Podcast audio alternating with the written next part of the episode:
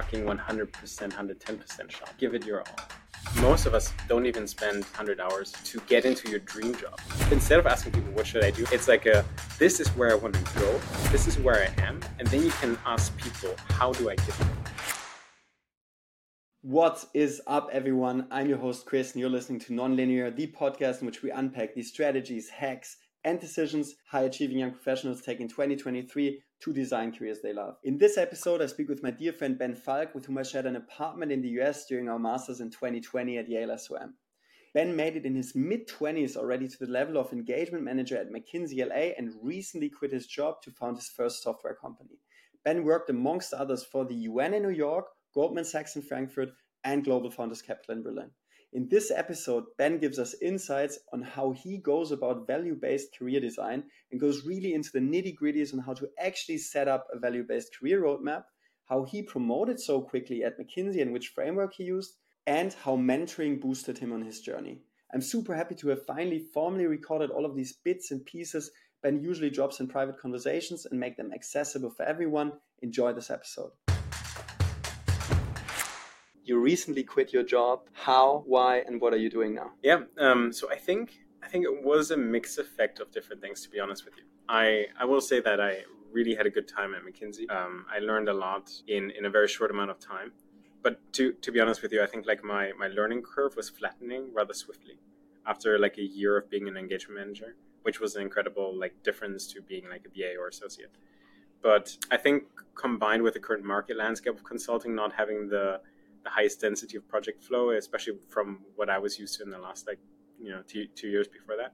It came to a natural point where I was thinking like, I can just continue down my path, and I know it will be a good one. I know I'll have a lot of fun, but I won't be as challenged anymore. And like right now, it's like a pivotal moment where I can step out for two years, right? Start up two businesses that fail and come back, no problem. I will probably like have learned so much that I will never ever be able to learn anywhere else.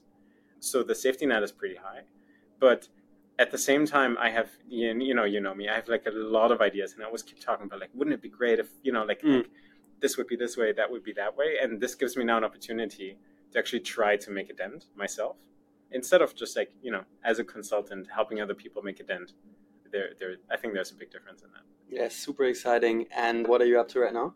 So right now with Q, by Tenet, we have an AI startup working to boost productivity for professionals. So think about like a combination of like a virtualized back office versus like having everyone's like per personal intern. Uh, mm-hmm. Working on a super specialized software right now for consultants, bankers, investors that is fully secure and very use case driven. Okay, cool. I mean, we could we could dive into technicalities now and probably start a start a discussion about finding product market fit in the very yeah. earliest stages of the startups. However, uh, I think more exciting for us at this at this moment and also in the podcast is to really understand the Ben OS. So how does Ben take decisions? I mean, being so young and already making it in the corporate world, in the finance world, getting top-notch insights into the UN, even so into politics. So how like is there any way how you think about decision making, career design? Like, is there have you been following any any invisible thread? Did you mm. come up with frameworks, or like what's your what's your recipe here? Yeah, I, I think I think if people look at my resume, they they think that I've been planning out everything for a very long time. To be honest with you, like most of it just like stumbled into like a structure, which is non-linear in a certain way, right? So I kind of growing up, I was always just like doing my thing. Like I didn't learn for exams. I was just like doing my thing and was having fun with my friends. Um, but then this, this, you know, once I came to Frankfurt School, it gave me like a more structured, high pressure system where it's like a little bit like swim or drown, which taught me a lot of discipline. And then uh, through a couple of mentors I've met, I've learned about like like different career strategy approaches, and I would kind of describe them as like one is top down, the other one is bottom up but like a very clear picture of what it means to like take the reign and and take the control over your future pathway and how to think about it in like a more structured sense which i like a lot because i'm a very structured thinker so like like these frameworks really help me to think about it in a more like holistic perspective like where do i want to go what, what's my purpose in life right or what do I think it is, and how do I make sure that I know that it's true?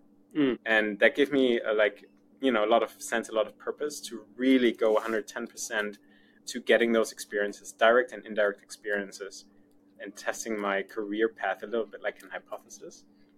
And that's basically why I applied for all these positions that you mentioned earlier and how I got there. I mean, this sounds on an, or this is still abstract right now. So you're Right, kind of like giving, giving us an, us, an idea of like, okay, there is a framework, there is a way, there is some hypothesis testing going Mhm. on.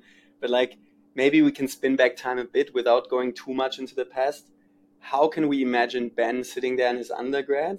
Mm. What's going on in his head, and how do you actually define your like? How do you come up with with this high high impact journey, and how do you then act upon it? You know, Yeah. like putting these frameworks and the V one into practice. Yeah. So in my undergrad, I had a couple of work experiences, kind of like nothing extraordinary. It's a little bit middle of the pack. And I had signed a full time offer for Oliver Wyman in, in Amsterdam. You know, like that's kind of where I saw my life going for like the next 10 years. And then suddenly I kind of realized that, you know, like something happened in my private life that that was no longer like an option or a future that I was like attracted to. So I, you know, I, I met Sohail Mirpur, who is like who just came from KKR, went to like Rocket Internet and Global Founders Capital, set up like a private equity co-investment business there. Later became the COO of Rocket, and we, we kind of started talking, right? And there's this big unlock for me that I realized that like the path I was on was always on the next best thing, like the thing that kind of made sense that other people tell you is the right career choice. Mm-hmm. And what usually happens with those folks, right? Like if you have the opportunity to do anything and you ask people, what should I do? Then the answer is often consulting, banking, and you're in either of them. And like you say, well, what now? The next best thing is like private equity or venture capital. You're there. What's the next best, the next best thing? It's like hedge funds or like entrepreneurship. And then like you- always just like keep tumbling into the next best thing Mm. until you're in your mid 40s and have a midlife crisis and think about like, I just worked 100 hours a week for the last couple of decades and like now i'm here living someone else's dream right like what the fuck so Mm. so how do you prevent that is basically by starting with what are your values really understanding who are you as a person before you do anything else and once you really understand yourself what matters to you in life you can think about with those values those three to five values that i actually care about that are actually distinct to me, not just something that you see on, you know, like a, a LinkedIn post or whatever. Um, then you can figure out what is the role that I want to have in life, in society, in Mhm. business, and how do I get there from where I am right now. Right? So instead of asking people what should I do, and they say consulting, banking, private equity, Yeah. it's like a this is where I want to go, this is where I am, and then you can ask people how do I get there. Nice. Got it. So you, like, just referring back to the question. So you, at some point, so in, in your undergrad, I assume now because you didn't explicitly answer it. So you basically got a couple of internships, then you got into GFC. Then a crucible career moment for you was Mhm. getting to know Sohail from GFC. Yep. Uh, then you had a kind of a mentor, so someone you sparred with, I assume, right? Who, who kind of taught me this framework that I've been talking about, like the top-down approach. Cool. Like, so, I gave you the first half with like you know the values and like the abstract role you're working toward. and then at this point, so at GFC, you actually applied the framework for the first time. Exactly. Because Okay. because here's here's the thing, right? Like most of us, we spend over ten thousand hours studying in school, but most of us don't even spend ten or hundred hours to get into your dream job. What kind of nonsense is that? Like, that's zero point one to one percent. Mm. Like that's that's just a ridiculous ratio. So I said, okay, I will apply to everything I never thought I could achieve but I will work my butt off trying to get in there, Mm. and I'll take that as number one priority. And the academics and my grades, it's like, you know, whatever, who cares? Mm. But the first couple of jobs you have are a defining moment in your life, and the grade, if you had like a you know, 0.2 difference, no one ever cares about. So, completely switch my priorities. Spend like hundreds of hours trying to kind of prepare for McKinsey, United Nations, Goldman Sachs, and like I should say Yale, and gotten into all of those, which kind of really surprised myself. I know that I would not have gotten into any of those if I wouldn't have taken it as serious. And I would obviously never have gotten into those if I didn't even try. Yeah. Cool. So, I mean, what's super interesting now to hear is there's basically two things you're telling telling us. So, number one is like being value guided and figuring out what you actually want to do in the long term, and then number two, like really hustling and figuring out or actually taking shots on target, right? Because if you don't take shots, you cannot get exactly. what you actually want. That's what you're saying. Like, at what point did this value framework actually get interesting? Because I assume it's an mm. assumption that like going to McKinsey or doing an internship at Goldman wasn't really a value driven decision. It was more of a create those outside signals and learn a lot of stuff, of course, get a network type of decision. So at what time did the hustle flip towards values? Did it flip? Is this the right interpretation? That's that's a really good question. And I think like the hard thing with values is that it's incredibly time consuming and difficult to understand yourself. So this is not like a two week, you know, let's go to like some jungle and like find ourselves type of effort. This is like a two years and you're still not sure, but two years of repetitive, recurring reflection, right? So I started in 2017. Around 2018, 2019, I had a good sense of where I wanted to go. It wasn't until like a year ago that I got confirmation of the direction I want to take with my life. So I would describe it a little bit as the sooner you start, the sooner you feel comfortable on the path you're on, the more purpose and motivation you get from what you're doing because you know exactly what you're doing it for. And the sooner you start, the sooner you can exclude different options on your list, right? It's not like I knew exactly where I wanted to go the moment I f- figured out my values. It was like I had a I had a wide array of three, four completely different roles that I think could have covered my values but in my pursuit of like testing them like hypothesis with like direct and indirect experience direct being like the bunch of random internships i did and indirect experience is talking to a full range of people who have achieved what i thought i would, wanted to achieve or are on their path mm. to do that and really having an honest brutally honest conversation with them to really understand what that life is about mm. so for me i was able to exclude finance from that hypothesis list i was able to take some public sector areas off that list. And I kind of realized, okay, entrepreneurship is probably the best path for me.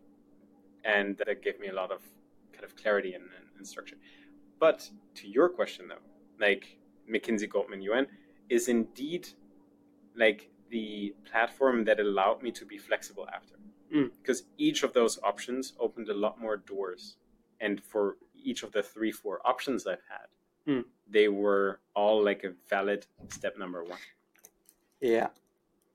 Great. Hey, Ben, before we kind of like move on into the decision making, pro- uh, the, your most recent decision making process into the world of entrepreneurship and speak about this, like you've now touched a lot upon finding values and mentioned the importance and starting early and mm.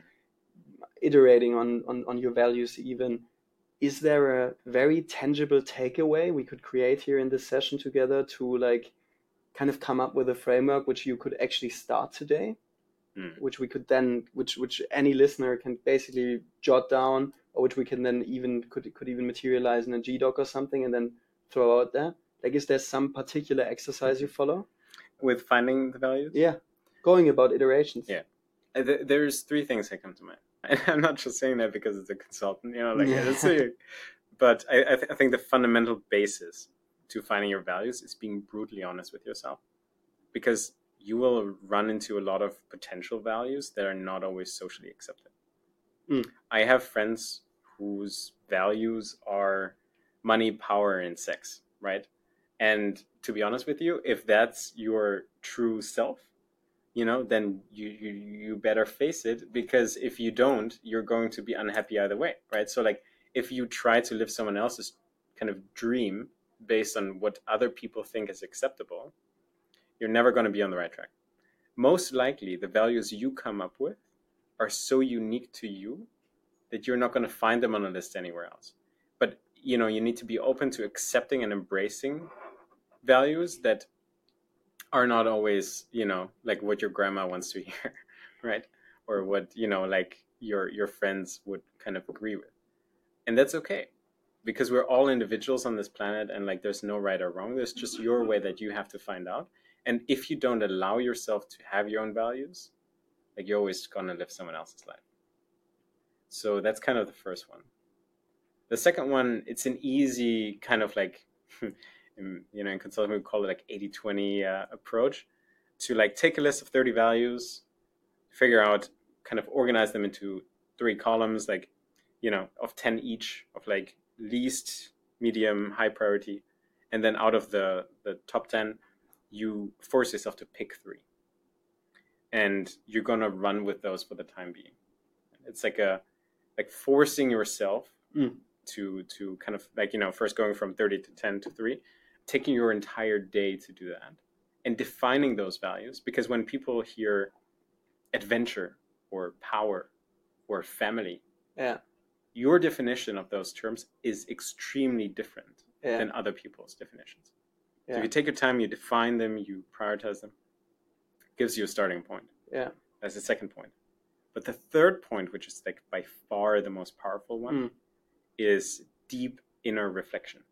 Like a like a, you know, the list approach is like an outside in. The third one is like an inside out. You think about what were the pivotal decisions in your life that you took?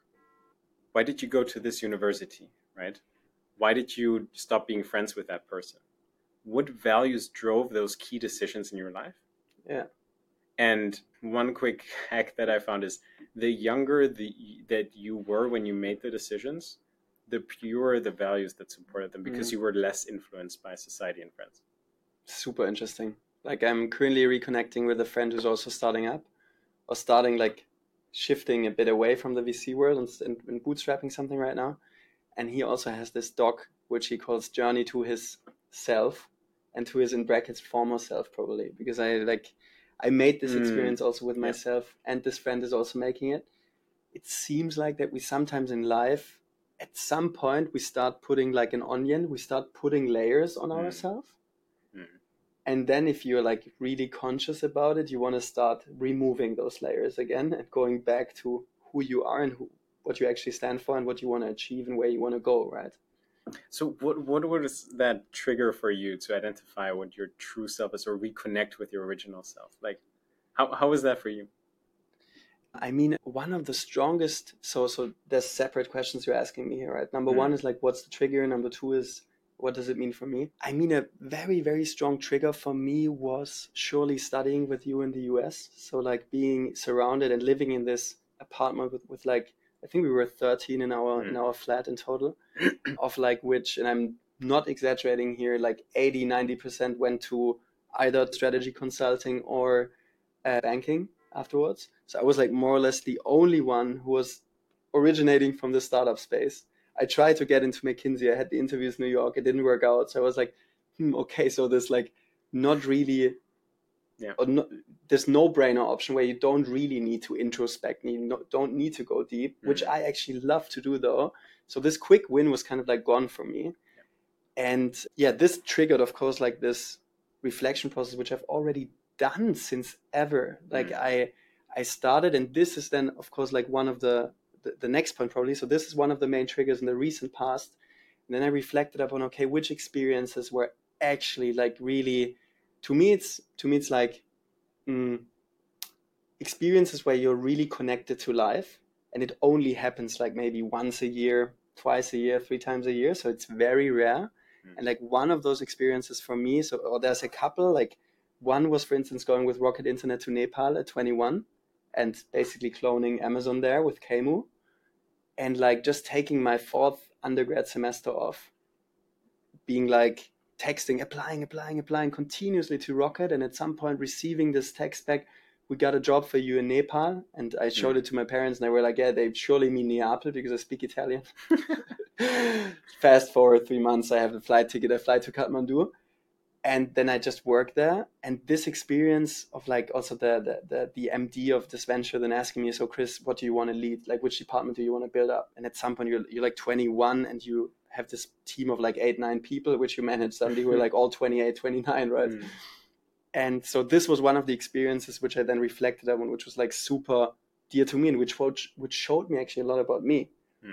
Or building Bright Minds Connect, which is like a young professional network which I built at 2023, through which I, an offline network through which I got to know like super cool and great people, which I would have was never supposed to meet actually mm. through the regular uh, live uh, exposure. So this was like the the trigger point, and then the process for me. So to go deep into those past experiences, part of it, and uh, then take decisions based up on this. Mm. So I mean, just to finish this off, like the I then interviewed with many startups, then joined decided to join Google because I didn't really find in the startup world what I what I wanted to do. Mm. Like I spoke to Kagan from Gorillas even. Mm. And then I joined Google and solved the cold start problem. And then Google gave me the space to a dive into to then formulate hypotheses in which I've I've done, right? So I mm. basically I introspected in the Rocket experience and in the Bright Minds Connect not only for the sake of introspection, but also for the sake of coming up with hypotheses. Mm. So when my Google manager, David, asked asked the team to for someone to take over like the entire culture building part in a remote world where we had to scale the cloud organization, then it was for me crystal clear because my hypothesis was, hey, I'm a pure people person. I love dealing with people, building high performing teams, building communities because I had my past mm. experiences. Mm. Then I leaned into this hypothesis, was the first one to put my hand up, build this team, and got promoted because of this. Because I excelled in what I was supposed to do, right? Yeah. And this is how I used my introspection and retrospection to then build hypotheses for the future and to guide my actions. And this is, of course, why we're sitting here today, because like this is just an ongoing process. As you said, I totally mirror this. Like you just have to start early, and for us, it of course started pre-studying even, but it just gets more intense as you as you get older, of course, and then t- take actions up on this. Yeah. There's one thing that you mentioned, maybe subliminally, that I find interesting, right? So you're 21, you do this incredible work, you're having a lot of reflections, but you know, a couple years down the road, when when you're studying at Yale in a house of 13 people, mm. five of them already had McKinsey internships. The other half is probably like, you know, like probably applying for banking consulting yeah. type roles. That you start pivoting to, okay, I'm gonna apply it to McKinsey too. Yeah. Is this like eh, kind of a question, right? Like uh, a, maybe a challenging one. But do you think that at business schools, especially, there's a lot of peer pressure to take down the traditional paths? And when you are practically deciding that's not something that I want to do, that it's almost seen as absurd? Of course. I mean, this is what like was for me, or it has been even a, a, a super tense thing until I solved it for myself. Like probably only a year or two, or yeah, probably two years ago or something. At some point during Google, I then accepted it and then understood that this reality, you just have to shift paradigms, right? And have to lean into this new identity and not think of these rather conservative and conventional norms. I mean, I've of course also, and we've practiced cases together also back then at uni. Mm. So I've, I've of course also gone through all of the literature, etc. And one of the case guys actually mentions this. He's like, be very careful of doing an MBA or going into those business schools mm. Because everyone starts out with wanting to change the world mm. and converges to applying to MBB. Mm. That actually kind of maybe full circle on, on your initial question, right? Like, that's potentially one of the reasons why I left the firm. And there's this whole like make your own McKinsey, which is totally true, right? You you have like the reins in your hand. There's literally not a boss at McKinsey that tells you what to do. Mm. There's just like people who help you figure out what you want to do. So I was doing like different stuff like education technology, quantum computing, right? Like it was super, super fun, super cool. But there's this pivotal shift after you make an engagement manager for like a little while that like people ask you, so what do you want to be known for at the firm? Right? Mm. And then it was like from this awesome platform to try all these different things. Like I probably have ADHD, right? I'm doing like I love doing new stuff all the time and learning. And then it was like a question about specialization, going deep into something. That kind of turned me off a little bit. And I was like, no, that's not what I want to do, right? So like where you kind of lose a little bit of the agency of your own path because you have to kind of get into a niche mm-hmm. and to kind of have create like a system of where you keep working with the same people and the same clients because that's just like what's best for the firm and like the best for the clients but not always you know the best for every individual where i was like yeah maybe i'll just kind of continue doing all these like new stuff all the time myself as an entrepreneur instead Okay, because this is uh, the follow up questions I would have asked you, which you maybe even answered here already. It's like you're telling me the verticalization and the specialization and going niche turned you off. Hmm. But I mean, this is what you're actually now, and this is also we, where we go into the second half of our convo. It's like what you're actually doing with entrepreneurship, right? Hmm. You're going deep. Mhm. So was it that the the like going deep without having skin in the game? So under the McKin- going deep with the Mm. McKinsey umbrella, which kind of turned you off, or what was it?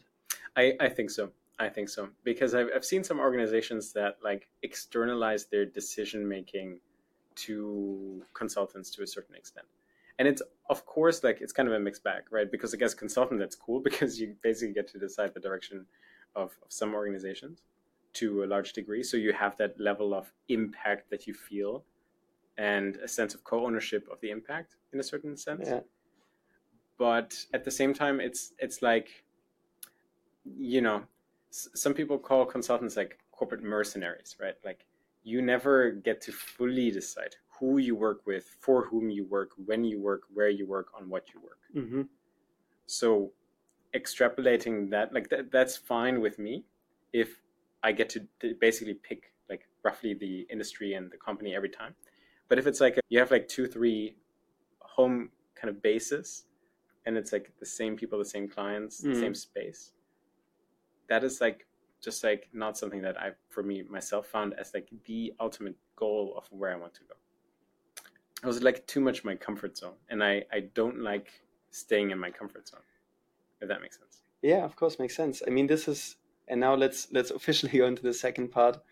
You're basically in this bubble of, uh, so you're doing super well at McKinsey, which is like probably not even up for discussion, the most prestigious strategy consulting firm out there. You're living in the US, so you're probably making quite a good salary. You have a cool life figured out, I guess. You then you're quite young, so you then take this decision of basically leaving the bubble or letting the bubble burst and go into the free wilderness, right, of like entrepreneurship. Hmm. How has this been? Like, how can I imagine this? What's basically happened from day from your last day of employment to your first day of of, of being on your of being on your own? Yeah. So Hmm. how did this feel? How was this? It's a fundamental shift that you really have to kind of adapt to right? It's like a total swim or drown. It's like I, I would say like the closest comparison i have was like going from a hedonistic high school child right to kind of this super rigorous academic program that had to force you discipline. Like that's like a similar comparison of going from consulting to entrepreneurship. Mm. right? Where in consulting it's all about you have super comfortable lifestyle, right? Your business class and like uh, business class flights and five star hotels, and like you have a massive back office. Like, oh yeah, let's buy a PDF for thirty thousand dollars, no problem, right? Like to this whole environment of like you have to do everything by yourself. The thinking and the strategy does not matter. The doing does. So you go from like thinking to doing, from like everything is given to you to like you have to figure out everything yourself. Like like fundamental differences on so many levels that that was something to adapt to. The other thing is like Elon Musk describes entrepreneurship a little bit like eating glass and drinking piss, right? And like that level of pain you feel on like setbacks on a continuous basis is real. So how do you deal with that? Right? Because in consulting it's like you have a project, you have a timeline, you have your resources, sometimes the setbacks, but you deliver the deck and then you're done. In consult in, in entrepreneurship, it's like you know, dude, if you fuck this up, you're dead, right? Like you're gonna run out of cash, and like you Mm. have to figure out what you're gonna do with your life. So, like that sense of urgency and pressure, and not letting that pressure kind of fuck up your decision making Yeah. is super difficult.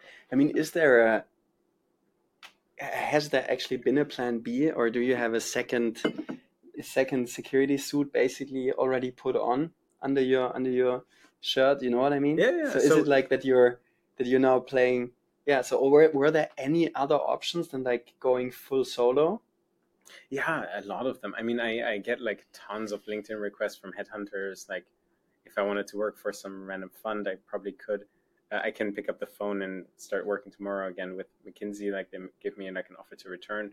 So like the safety blanket is there, but I don't want it to get into my psyche because like it won't, you know, it won't create. So I, I think the pressure is good in this sense, right? Like it's like this like How do you keep it up though? Like I mean, as you just said, if there's a return offer, the bubble didn't even burst. Like the bubble is still there. Mm. So how do you how do you ensure you're actually playing playing at your best?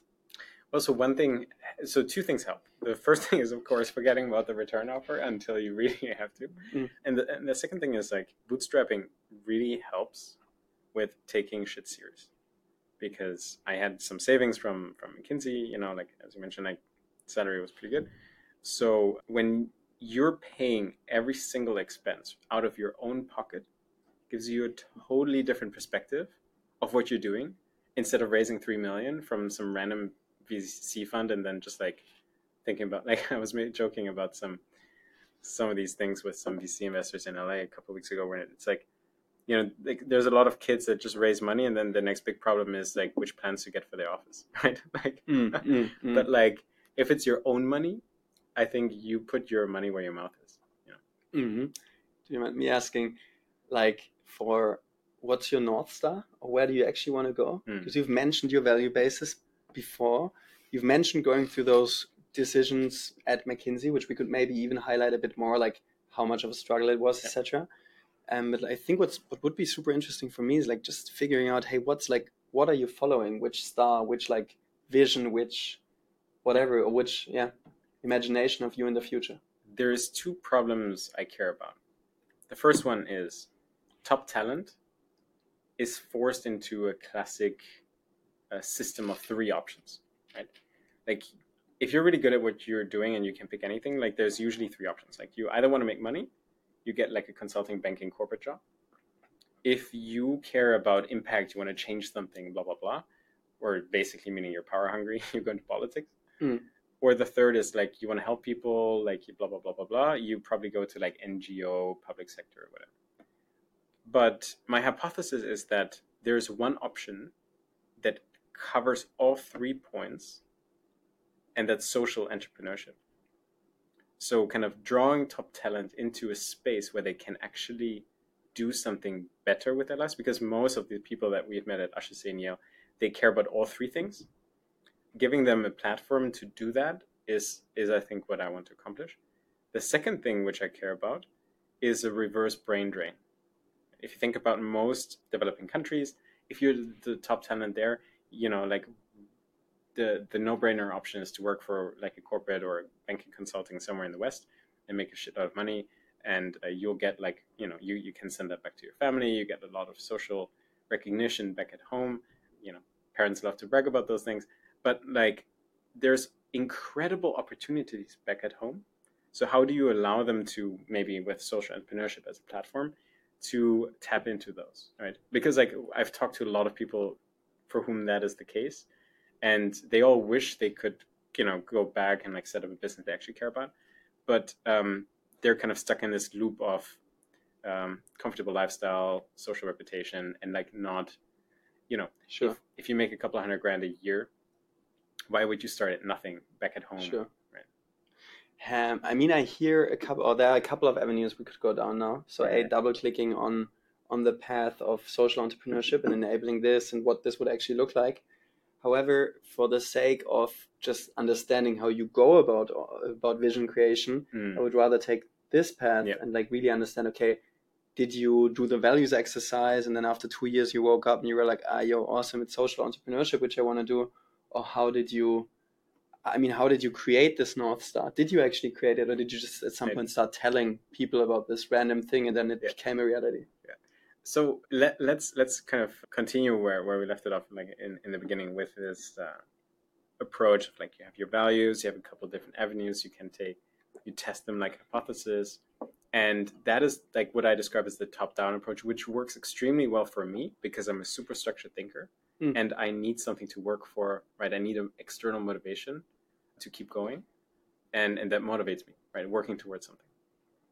There's also a different archetype that it scares people, right? And for them, there's a bottom up approach. I'll kind of dive, dive into later.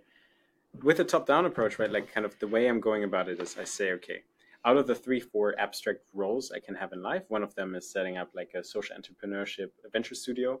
The second one was like, you know, going into private equity, uh, hedge fund kind of stuff. And then three, four. I prioritize them as one, two, three, four.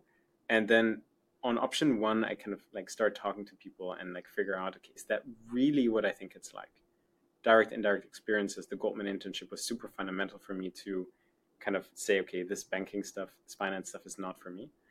And that was super helpful because it was initially option one for me. Right. Mhm. So it was plan A Mm, for me. And then I was very, very early on able to kind of axe that off the list not what I thought it was.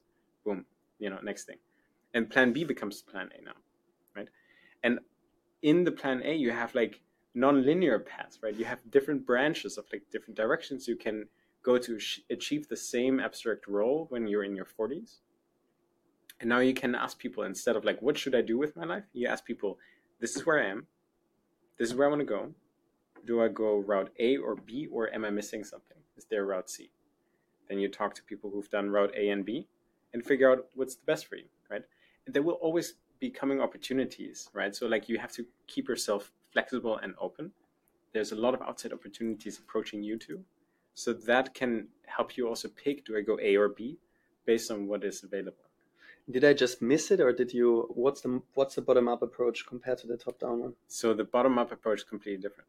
And kind of the analogy I would use is like wall jumping, Mm-hmm. right? Like your goal is to say, I don't care about the North Star. I only care about getting ahead.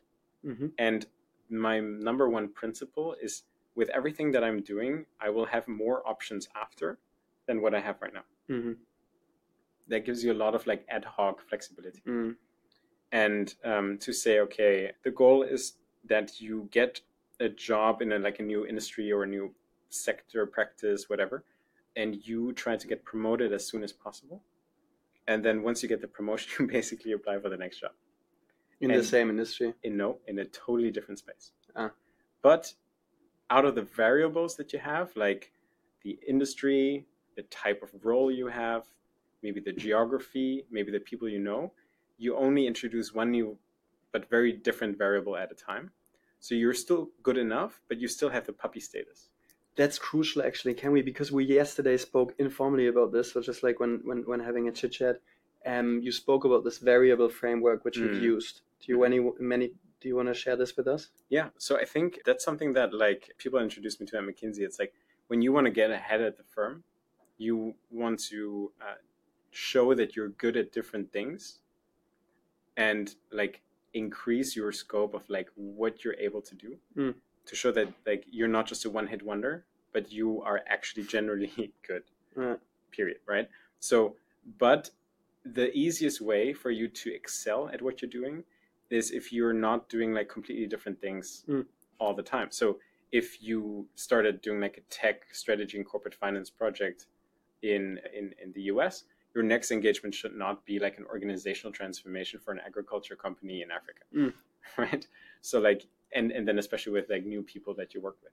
So if you only introduce like one new variable at a time, you're able to excel because you still have like you you know think about it as your comfort zone and your circle you're still like close enough to your comfort zone Yeah. to be good enough and confident except like being totally off the gravitational field of what you're good at Yeah. and like swimming in outer space right so it gives you a little bit of grounding and like confidence and like you will be good because you know what you're doing. And the same approach is a little bit like kind of you know in in, in- this case when you use this wall jumping bottoms up approach if you do something that is like different enough so that you have the puppy status of saying you know like chris is he only joined six months ago. He comes from a different industry or like you know that's cool. It gives you a lot of like power because it allows you to make mistakes without being held accountable too much of like you should know better Mm, right? mm, mm. but at the same time like you also have now an outside perspective that is new to the organization that you're in so Mhm. you're able to provide a lot of value because you know how it's done elsewhere and people know that and they appreciate that so like oh chris always comes from great ideas and like Yeah. it's like you're basically just doing what you just did right Yeah. Nice. but that really helps you to get ahead and then if you have this track record of like doing that one two times you can apply for a promotion after you got promoted because you tell them look at my track record i've like been a stellar candidate i always get promoted super Mhm. fast no matter the industry that i'm at so yes i'm the outsider for your organization but you can tr- trust my track record that i will excel at your organization as well Mm-hmm. And then if it's like you only introduce like one or two new variables, you can also explain to them like this is what I bring to the table, like the outside perspective, which is a value of you, value to you, as well as me being really good at this, which I will, you know, that's basically also part of the job. Yeah, it makes perfect sense. Hey, there's again lots of avenues we could take, and particularly probably also highlighting, by the way, that we graduated in 2020, which Yeah. is why, why the entire job discussion was very, very hot with us because we were basically like, it was, it was like getting up on a very cold winter morning when it's still dark outside. So we thought we could still sleep for like two hours, and then the blanket was suddenly like pulled away. Mhm. Windows were open. It was snowing in our room. We were like, and everyone was like, okay, you have to leave the room. You have to leave the, leave the room, which was us being in the US. Mhm. So I mean, I couldn't even get my OPT visa. Mm. Remember this? And I was like shipped back to to, to Germany already. Yeah. Like we were on our road trip in SF, Trump declared state of emergency, Yeah. and it was literally like couple of weeks before we had this discussion with our at, at a dinner table with our like ten flatmates or something, Yeah. and um, we discussed about the probability of COVID closing borders, etc. And suddenly, like our entire life that was like thrown away. Yeah. Anyways, Ben, what I would love to hear hear about from you is so we basically just touched upon consulting being a safe bet, maybe not the most healthy bet in the long term sometimes. Of course, we're talking like very about a very particular mindset which we're having, which we're applying, right? So Mm. also as a disclaimer here. However, what I'm also writing about in this new, new or in this newsletter, which is uh, now coming out, is that 2023 and basically everything which is happening now with GPT and AI disrupting many industries, many jobs, job profiles even being changed, right? New jobs Mm. coming up like prompt engineers, Mm. prompt engineering software popping up, and GPT even releasing plugins now. Entire jobs being killed more or less, and then 60% of the YC batch being AI startups. Yeah. yeah. Then, secondly, like globalized hire, uh, or global hiring basically picking up pace with Deel just keeping growing and growing, and growing. The the company which issues basically international working licenses, or which basically makes you hire, enables you to hire people in different countries very easily. So like this global hiring is suddenly opening up, Hmm. And then Gen Z fully entering the workforce. Like it's not that like ten years ago you read a report about Gen Z being like the babies and someday they will come up. No, like Generation Snapchat is in the workforce right now. Mhm. So like this made me come up with this hypothesis of the working landscape is in such a shift as it's never been before. Like it's not only that new tools are being introduced, Mhm. it's also that the entire landscape with global hiring is being shook up, shook up Mm. right? Companies are getting slimmer.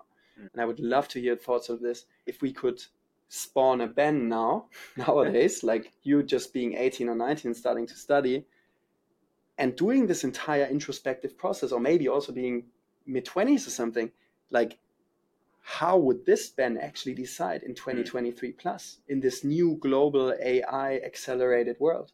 Yeah. So you, you bring up a couple of good points. And I think my thesis would be that the 2020s are most likely going to be the most seismic shift in humanity, probably like, you know, like a top five in all of human history. yeah, Really. There we got the YouTube thumbnail. No, but I, I genuinely believe that. And Yeah. the innovation cycle is going so fast. Hmm. And you have all these external shocks that are just compounding Hmm. that like 2019 to 2023 are completely different worlds. Hmm. Completely different. Mm, So I talk to people who are like, you know, rock star candidates, like they're they're just studying right now, undergrad, you know, in, in the United States. And I was having a conversation with, with someone who just wants to switch from computer science to becoming a doctor because he's super scared about AI. okay, really? And he's like, oh, AI is gonna like, you know, like there will be no value in being a computer programmer and no no idea what the world will look like by the time I finish my degree. Mm. Everyone is being laid off right now. Mm. Right? Like what in the hell? So I'd rather just take the safe bet, become a doctor, right? So like and then you have all these other jobs that like pre-COVID to post-COVID, yeah, the landscape has completely changed yeah, right? So I think that this increases the necess- necessity for people to be value driven in their careers. hmm Otherwise, they'll just be floating in space. They get an external shock. yeah, They're completely like their world, you know, changes so dramatically that they will be lost. But if you have Yeah. a clear understanding of yourself, what your values are, what you're working toward as an Mm. abstract role, Mm. Then it will be so much easier for you to, you know, navigate those shocks.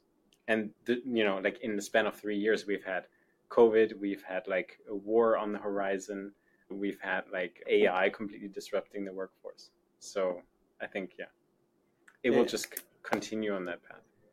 now considering that you all have so, so or let's just spawn a random Ben now at age somewhere i don't know early 20s Mhm. Uh, or maybe even mid 20s maybe even you right now right so how would you or how do you go about this right now and maybe Mm. even what thoughts ran through your head before making this pivotal career decision of leaving mckinsey at this point Yeah. So I think kind of bring it all together, right? Like if if I would be a younger self in this situation, all this stuff is happening and it's shaking up my worldview of what I thought I wanted to do. If I understand my top three to five values and I have my, you know, say like one, two, three, four in that order of priority, like abstract roles I can kind of get to, can go back to the drawing board and I can say, okay, how does this change affect the pathway of my plan A. Is my plan A still true? If not, does plan B to D make more sense for me now? And then you just like switch them out, right? Like this becomes plan A now, mm based on the external shock.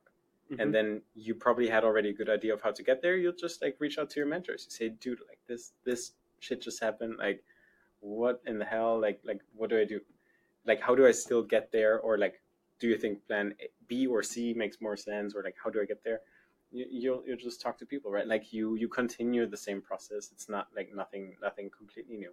But in order to figure out which of these like abstract roles you, you take, I would just like use the ikigai concept, right? It's like a Japanese thing. You, the government of Japan actually has it on their website. really It's like a, a Venn diagram overlap of four elements.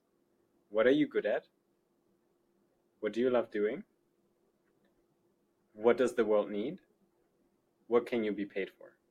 Very simple. mm And if you kind of like look at those four options based on like what is still relevant, what is an overlap with your values, do they cover the four basics? That works. But you can also use it from the bottom up approach, right? Like like the top down works for me, so that's why I always talk about it. But like if you take the bottom up approach and you take the Ikigai framework, you can think about okay, out of the options that are in front of me, which how do they affect my Ikigai? Right? hmm So like, Mhm. does it add more value on this level where I need to cover more, or like, you know, does it cover all four at the same time? That's a no-brainer. Mm. Like, does it, you know, is there like a trade-off to be made, right? And then you can think about it, and like, it gives you a framework, a decision-making model. Yeah. Yeah. I mean, just considering time now, we could, of course, super deep dive into this. Ben, if there's one thing which which you could tell your past self, Mm. like let's go back, let's go back five years, even even before the masters at HEC and Yale. What would you tell yourself? You could spend like an hour with yourself, Mm. or record a like thirty minutes video or something. Which mes- message would you would you want to bring across? Life is incredibly short, and if you're not looking at your values from a holistic perspective, you'll have regret. Like, family is important to me, right? Like, I, I didn't realize that for the longest time. Mm. Um, if you're not thinking from the perspective of like taking that risk because you think that if you fail, it will be bad, in reality, no one gives a shit. Taking which risk? Taking any risk hmm like if if you you know if you completely like run a business to the ground and like like you're gonna find something else who cares like no one cares about the reputation of like oh chris you know like you know ran an unsuccessful company it's more like people would love to be in your shoes. They know they don't have the guts to do what you're doing hmm right? So like just like not caring so much about what other people think. Taking that risk that you thought like you know would, would be too, too much of a gamble.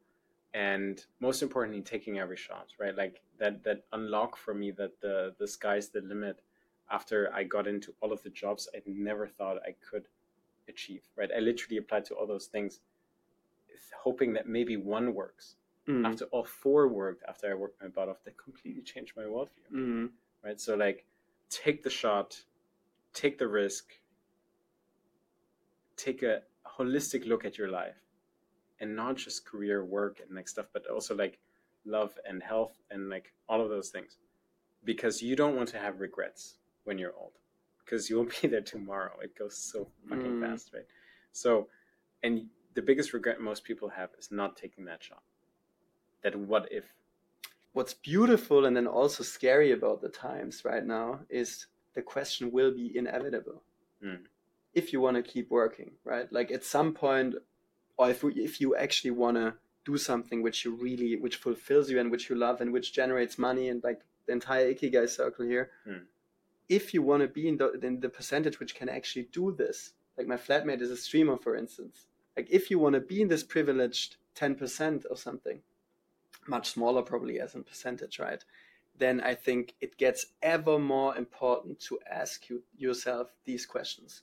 What do I want to do? Where do I want to go? How do I get there? Be very considerate about prototyping, taking the risks, surrounding yourself with the right people. Mm. So yeah, great, great to hear from you. Yeah.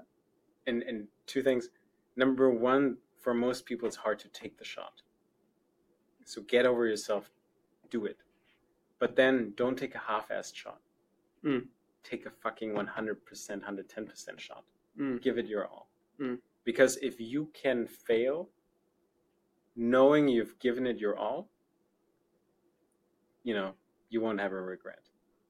But if you're just like fumbling around doing whatever, then like you'll have regrets. Ben, that's an amazing closing, man. Thank you very much for for doing this episode, for meeting up here in Berlin. I'm super excited to to see where you'll be going in the next two, three, four, five, and ten years, even. Yeah. Thank you, Chris. That that makes two of us. Uh, so yeah, it was a pleasure. Thanks for listening to Nonlinear. If you like the content, subscribe to this podcast on Spotify. Follow me on LinkedIn or Twitter. That's at I am Krischi3, three as the number, and Krischi with S C H I. Reach out on any of the platforms if you have comments, questions, or just want to chat.